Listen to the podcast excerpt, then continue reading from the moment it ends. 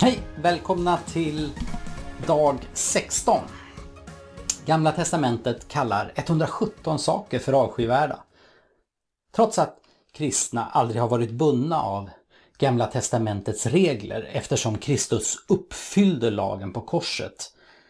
Trots det så finns det ändå kristna som hävdar att vi bör fortsätta att avvisa samkönade relationer eftersom de i tredje Mosebok benämns som avskyvärda eller en styggelse. Man ställer frågan, finns det inte ändå en viss tyngd i texten när den avvisar samkönat sex som någonting avskyvärt, vilket borde leda till att vi betraktar det som synd även i vår tid? Det korta svaret på den frågan är nej. Förklaringen ligger i att det hebreiska ordet, ordet Tueva. här har översatts till avskyvärt. Och det ordet återfinns 117 gånger i Gamla Testamentet. Och de flesta gånger så används det i samband med hedningarnas olika former av avgudadyrkan. GT-forskaren Phyllis Bird menar att det inte främst är en etisk term utan ett begrepp för gränsmarkering. Eh, ett begrepp som signalerar tabu. Att det här ordet är sammanlänkat med den dåtida kulturens behov av att definiera folkets identitet utifrån gränsmarkering mot andra folk.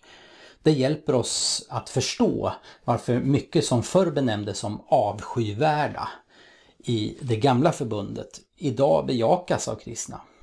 Sex under en kvinnas menstruation, att bränna rökelse, äta fläsk, kanin eller döda djur med flera.